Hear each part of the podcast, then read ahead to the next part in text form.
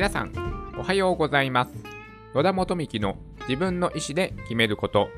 2021年1月26日火曜日の放送です。この番組は人生の自由を求めるために、まず自分の意思で選択して物事を選ぶことで、豊かで楽しく毎日を過ごすことができるきっかけとなれば、という番組です。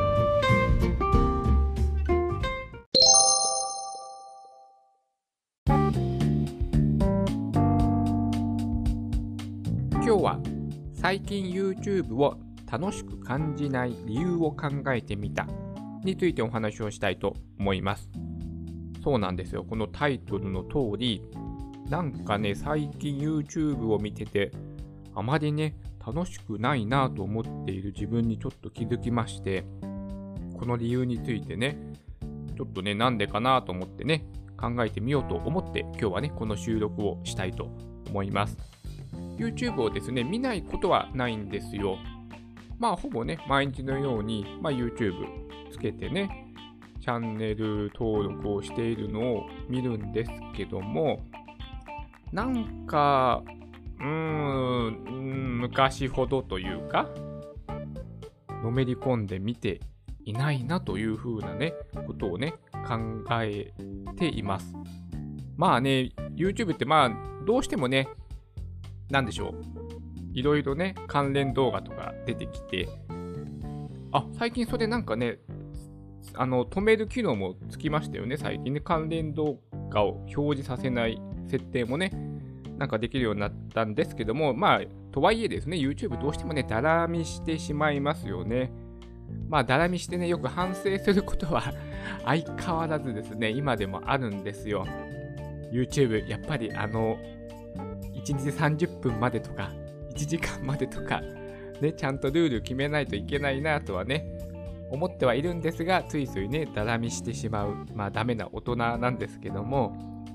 まあそんな中ですね、その、そう、そうなんですよ。なんか楽しめてないなというのに気づいて、まあちょっとね、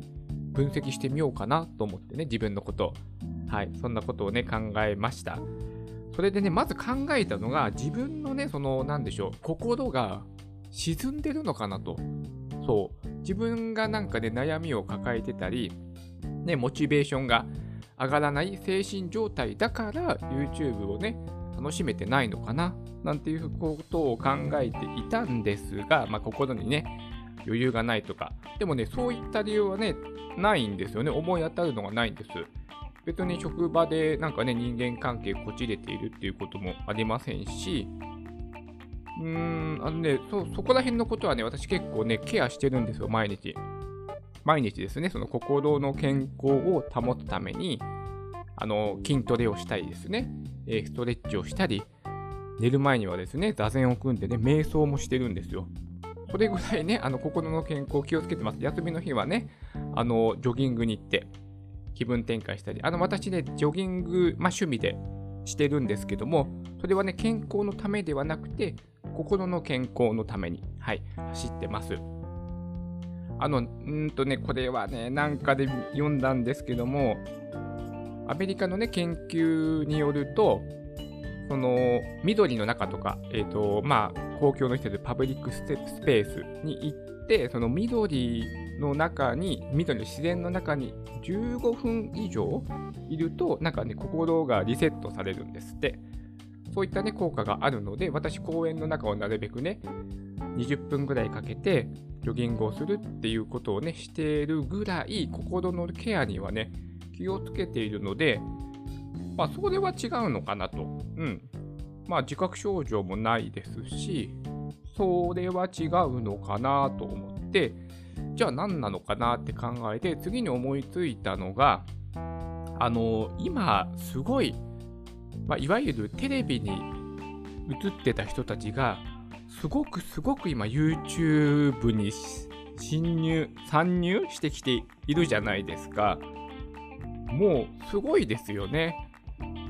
あれも、あの人、あ、あの人も始めたの、この人も始めたの？っていう方々がね、たくさんいる状況。去年の、まあ、その、新型コロナウイルス感染症の、まあ、要因なんでしょうね、きっと。すごいね、参入をしてきて、まあ、そういった状況で、なんか、テレビに映ってた人が今すごい YouTube でも見るようになるっていうことで、なんかちょっと脳の中で混乱が起きているのかなと。テレビと YouTube の違いをなんかちょっと認識できなくなってきているのか。なんかね、ごっちゃになってきてて、ちょっとね、なんか脳内が混乱して処理しきれてなくて、なんかよくわからない感情になっているのかななんていうこともね、思ったりもしました。本当ね、YouTube、まあ、飽和状態と言いますかね、こんだけまあね、いわゆる芸能人という方がね、参入してくると、結構もう飽和状態と言ってもね、いいんじゃないでしょうか。ね、これから YouTube やるとなるとね、どんなことで勝負していけばいいのかななんていうことを考えてしまいますよね。とはいえ、私は YouTube やろうかなと思ってるんですけども、私はね、その、えっ、ー、とね、以前もお話ししましたけども、あ、まあ、まあいいか。これはちょっと今日の、今日とは関係ない話だからやめときます。そうなんですよ。だからね、そう、いろんな芸能人の方がいるから、なんかよくわかんなくなっちゃってるのかな、自分の中でも。その YouTube の楽しみ方というかね。うん、なんかテレビとの境目、なんかテレビとちょっとね、違うから良かったのに、なんかテレビの人がいっぱい入ってきちゃうと、なんか、なんかなっていう気持ちになってしまっているのかなと思ったりもしています。まあ、私がね、YouTube、今の楽しみ方というのはですね、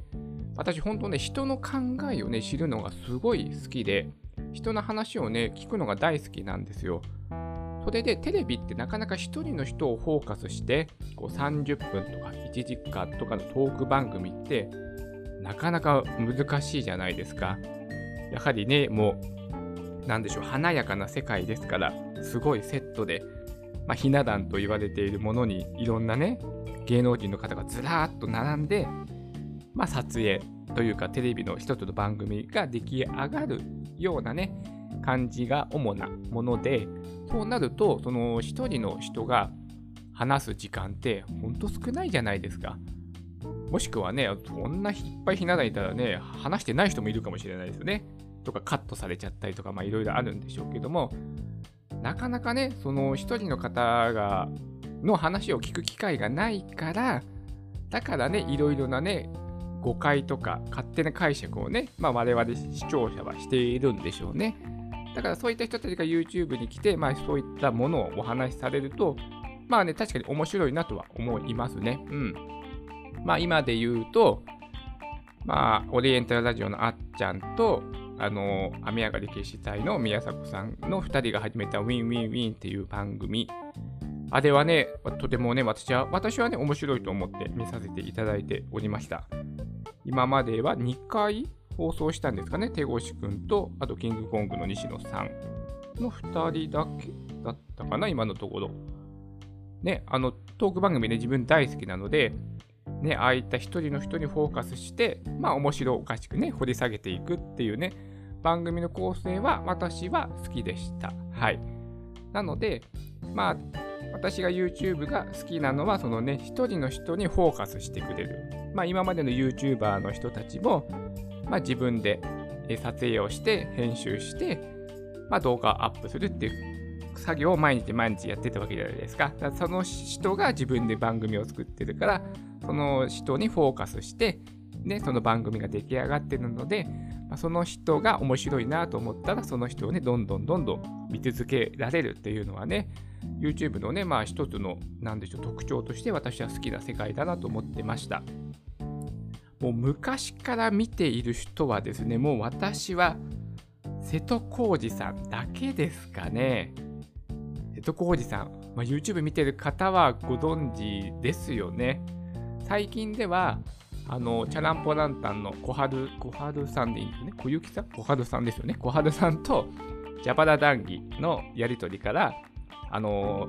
アコーディオンをね、買うという思想をあの楽器屋さんに行って試し弾きすることを思想っていうらしいんですけども、まあ、それにチャランポランタンの小肌さんが同行して、瀬戸康史さんの、えーと、アコーディオンを買うのアドバイスをね、いろいろしてくれたりとかするね、番組も、えー、最近あったりして、あのね、瀬戸康史さんはね、今でも唯一昔から見ている YouTuber の方ですね。もう瀬戸さんしかいないですね、私。まあ、初期の人だと、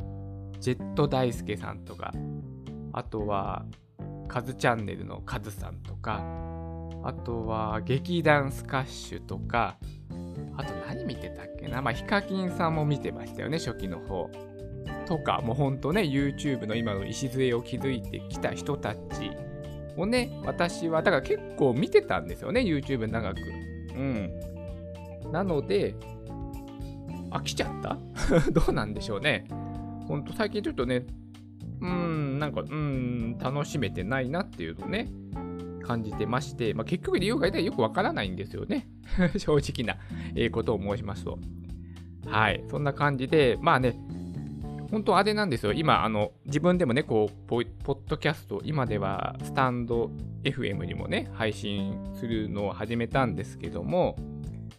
本当ね、私自身、やっぱ音声メディア、これをね、よく聞いてます。一番やっぱり今、音声メディアに可処分所得をはい、見事にね、奪われています。はい。よく聞いてます、音声メディア。今はね、スタンド FM も少しね、聞き始めていたので、もう時間が足りません。あのね、おすすめの方をね、教えていただきたいなと思ってもおります。ずっと聞いてるのはですね、もうあれです。ラジオです、私は。ラジオ。もうラジオがずっと大好きでした。私はもう J-Wave さんのヘビーリスナー、ヘビーリスナーで、もう今でも聞いてます。もう何年ぐらい聞いてるのかわからないです。15年ぐらい ?20 年？どうでしょうそんな感じです。もう昔からね、ラジオは好きで聞いてます。で、今でもまあ、ラジオは聞いてるんですけども、えっ、ー、と、今のね、えっ、ー、と、最近のプラットフォームで言うと、私はボイシーが一番聞いてますね。はい。ボイシーは毎日通勤の時にね、聞いて、著名の方の、私が聞いてるのはですね、キングコングの西野さんとか、えー、あとでは、誰だ？えっと、石井さんですね、アリとキリギリスの石井正則さん。あとは、え、ー、と、チキリンさん。あの、社会派ブロガーのチキリンさん。あとは、勝代勝馬さんも最近ちょっと始めて、あとは、脳科学者の茂木さんと、あとは、あと日本料理の、えー、名前がちょっと忘れちゃったんですけども、日本料理について話してくれる方と、あとは、モテ総理教育の昭恵さんとか、このぐらいかな。あとは英語のチャンネルを1チャンネルと、なんだ？ちょっと思い出せないです。まあ、それぐらいね、よく聞いてます。はい。音声メディアいいですよね。やっぱ、ながら聞きして、あげ聞けるし、まあ、時にはね、ほんとね、集中して、だからあ、私はね、歩いて聞くのが一番いいんですよね。歩きながら聞くのが一番集中できます。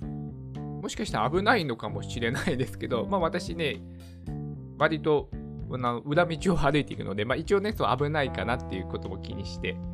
裏道を歩きながらね、出勤途中とか聞いてます。歩きながら行くのが一番いいですね。頭に入りやすい。あと、英語のね、こう、勉強するときも、あの、歩きながらね、あの、スマホで聞いて、瞬間作、瞬間英作文とか、ああいったものをね、えー、歩きながらやるとね、それもね、すごい、なんか頭にクリアに入ってくるんですよね。まあそういったことをしたりなんかしておりますが、なんか話がそれてますね。えっ、ー、となんだ？そう YouTube があまり面白く感じなくなったということで、そう音声メディアをね、よく聞くようになった。だからこっちの方に興味関心が移っているのかな最近はね、まあ、スタンド FM も始めたということもあり、なんだろう、無意識のうちに、こっちの音声メディアの方に気持ちがだいぶシフトしているのかなのかもしれない。はい。まあね、私もね、まあ、なんだかんだボイシーをですね、ボイシーじゃない、えっ、ー、と、ポッドキャストの収録を、去年の8月の末から始めたんですよ。それで、あのー、なんだろう。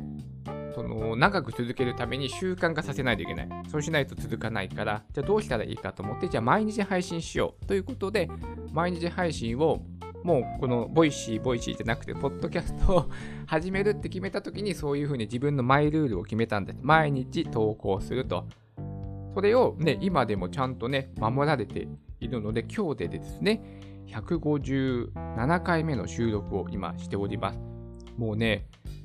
もうあのこれを聞いてる方はね、えー、誰も私のことをご存じないので、あの一応言っときますが、私すごい秋っぽい人なんです。